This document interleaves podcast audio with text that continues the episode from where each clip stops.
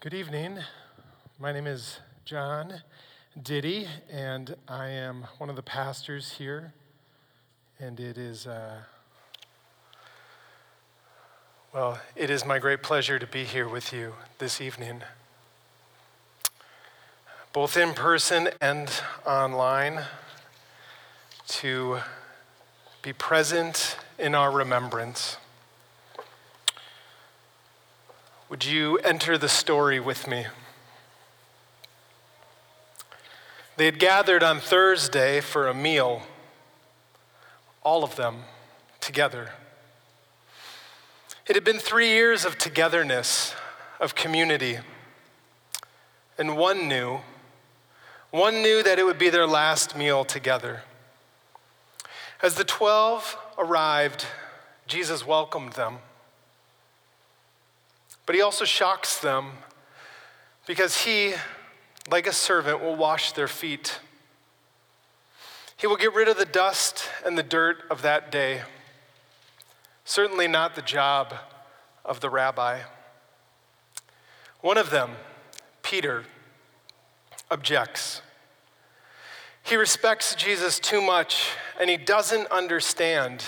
None of them understand but this is what it looks like to love one another to kneel down, to care for, to clean up those who you are living with.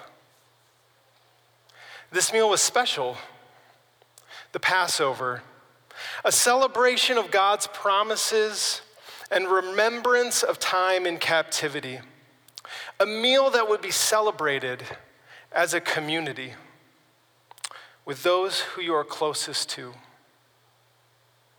Jesus knows that one in his midst would betray him. So he makes it known and he sends Judas away. What you are about to do, do quickly. Betrayal. The loss has begun. Now, this isn't his first loss. He's been rejected in his hometown. His family doesn't know what to do with him. The leaders of the faith community have rejected him. But on this night, just days after being greeted with a hero's welcome, all starts to fall away. Jesus says, You will all fall away. And Peter argues, even if all fall away, I will not. But this is not true. And Jesus tells them all, For it is written, I will strike the shepherd, and the sheep will be scattered. Peter, today, yes, tonight, before the rooster crows twice, you yourself will disown me three times. And yet, Jesus is confident. A time is coming, and in fact has come, when you will be scattered, each to your own home. You will leave me all alone, yet I am not alone, for my Father is with me. I have told you these things, so that in me you may have peace. In this world, you will have trouble, but take heart. I have overcome the world. Well, Thursday turns into Friday. Jesus is arrested and taken before the chief priests and Pharisees. He's taken to Pilate, and Jesus is beaten and mocked. He is stripped of his clothing, his dignity his humanity. The leaders argue over what he has done and whose responsibility it is to enact punishment, to enact death on an innocent man. All the while, Jesus' disciples, they scatter. And Peter, he denies him three times. Jesus is alone. At least to those who are observing. but he has the Father. His prayer, that is in all of John chapter 17, shows us how deeply connected Jesus is to the Father, and even how he speaks on the behalf of those who are scattering. Yes, Jesus comes to the Father. He states this plainly in John 16 28. But it is hard for us to imagine. In fact, we cannot process the reality that God has always existed. And that this existence is in three persons God the Father and Jesus the Son, forever in community, and the Holy Spirit, an outpouring of that relational community of the Father and the Son. So, Jesus, even in this moment leading to the cross, remains steadfast, steadfastly connected with the Father. Jesus understands his role. He explains to the disciples in John 16, 7, But very truly I tell you, it is for your good that I am going away. He's explaining to them the new connection they will have with God through the Holy Spirit. Jesus has understanding that this, this, his path, the one that only he can walk, will create the way. His path that is difficult and overwhelming will bring the kingdom of God. It will renew creation. It will be the way of salvation for all people. And in it, in this moment, Jesus stays connected to the Father. The Jewish leaders persuade Pilate to crucify Jesus, and he is marched to Golgotha. He carries his torture device, his way of death on his back. The cross that is about to forever change the world. And Jesus endures the pain. He has been whipped and beaten. Thorns have been placed on his head. The mockery of the soldiers. Hmm. He endures the walk with this cross, rubbing on those wounds, on his already crippled body. He suffers as they pound nails into his hands and feet, as they place the cross upright. The lurch of his body in that moment, and then the ongoing agony of each breath. Now, once Jesus started his public ministry, he was always confronted with opposition, and people left him. He understood that his message would be received by some and rejected by others. In fact, he often said very difficult things that would send people packing. But he had the 12. He had the Spirit. He had the Father. In these last hours, he had lost the 12. He had agonized in the garden with the Father, and yet he moved ahead. Now Jesus hangs on the cross. The crowd mocks him. Mark 15 says this Those who passed by hurled insults at him, shaking their heads and saying, So, you who are going to destroy the temple and build it in three days, come down from the cross. Save yourself. In the same way, the chief priests and teachers of the law mocked him among themselves. He saves others, they said, but he can't save himself.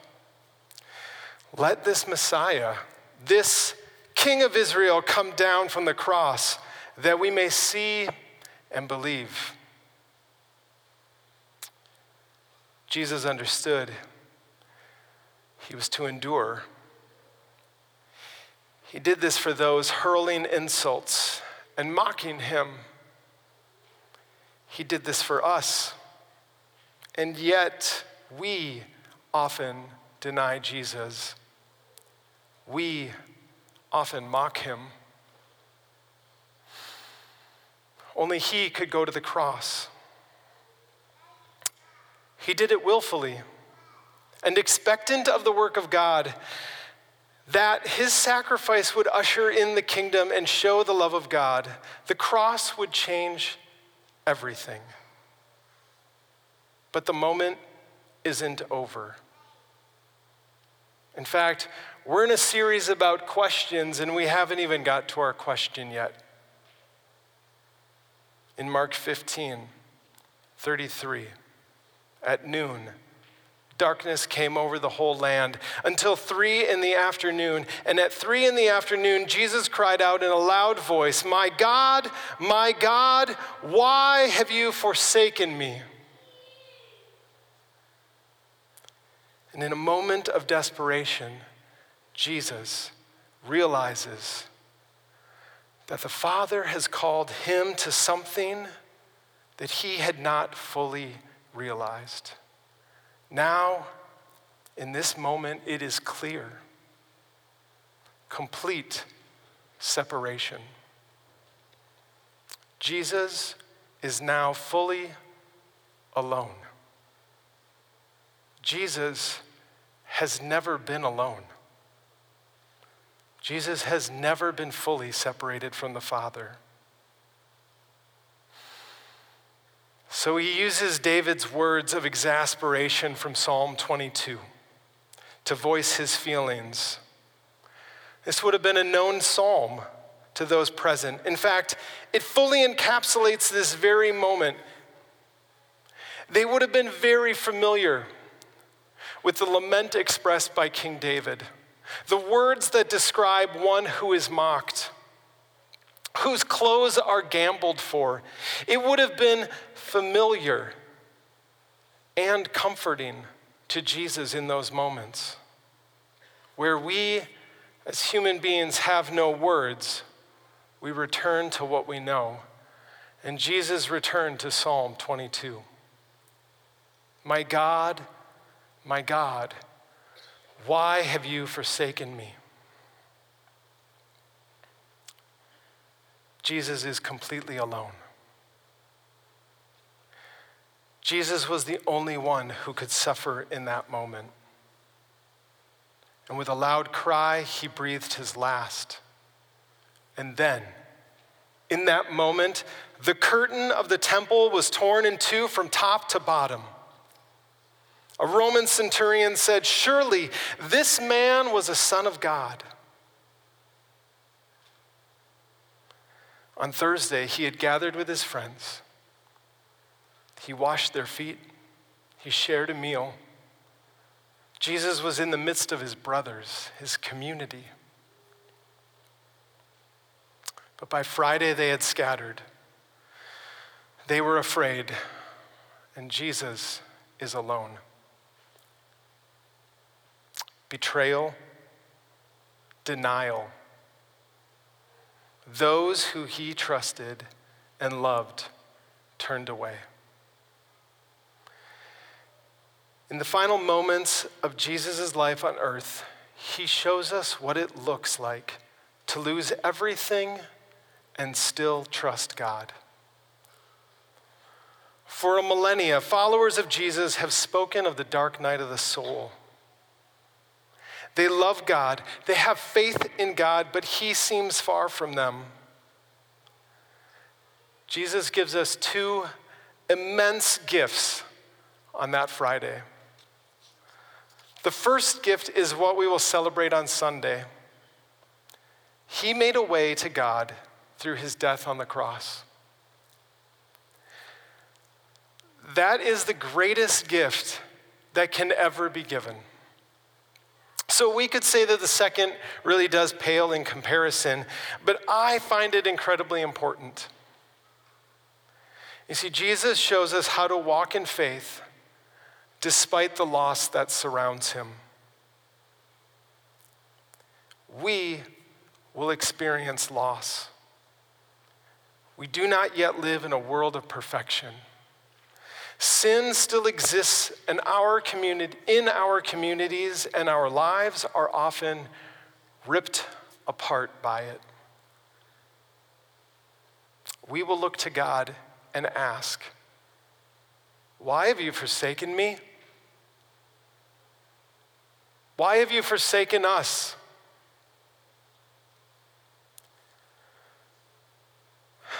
But on that Friday, when Jesus experienced the loss of connection to the Father, something happened. The curtain in the temple was torn in two. The Holy of Holies was now open to all, and Jesus walked a path that only He could walk so that we could experience a new life of connection with the Father. We may not always feel God or experience God how we want to. In fact, our experiences of loss and betrayal and scattering relationships can at times feel so much more present than God. But He's there. God is there. And that connection was made possible on a hill called Golgotha by Jesus of Nazareth. Jesus made the way. He suffered unimaginable loss to make that way. Many of us tonight feel it. We feel loss. We feel deep loneliness. And we wonder when will it end? Well, tonight, as we reflect, as you reflect on the cross, understand that you have a Savior that knows that loneliness. He understands the loss of community. He knows the pain of feeling as though the Father is absent. But He is not. And that Jesus calls to us follow me. Follow me and call on my name. Join me in the kingdom of God. Let's pray. Jesus, on this Friday, on this Good Friday, we remember with our whole beings the sacrifice that you made. We understand completely that only you could make it. And yet, God, even in that completeness, we really don't understand. God, open our eyes to all that you are doing around us. And God, for each and every one of us, as we walk through our lives, as we experience those moments of deep and penetrating loss,